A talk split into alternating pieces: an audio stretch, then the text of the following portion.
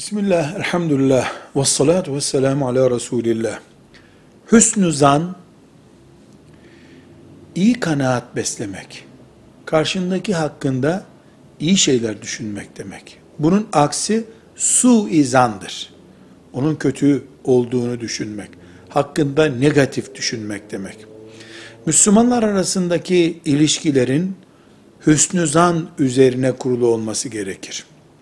Özellikle aile içi ilişkilerde eşler, çocuklar ve ebeveyn birbirlerine hüsnü zan beslemelidirler.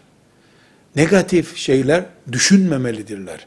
Herkes karşısındaki için öyle düşünmeli, kendisi hakkında da hüsnü zan düşünülecek ortamı bozacak işler yapmamalı. Şüpheye sevk ettirmemelidir. Velhamdülillahi Rabbil Alemin.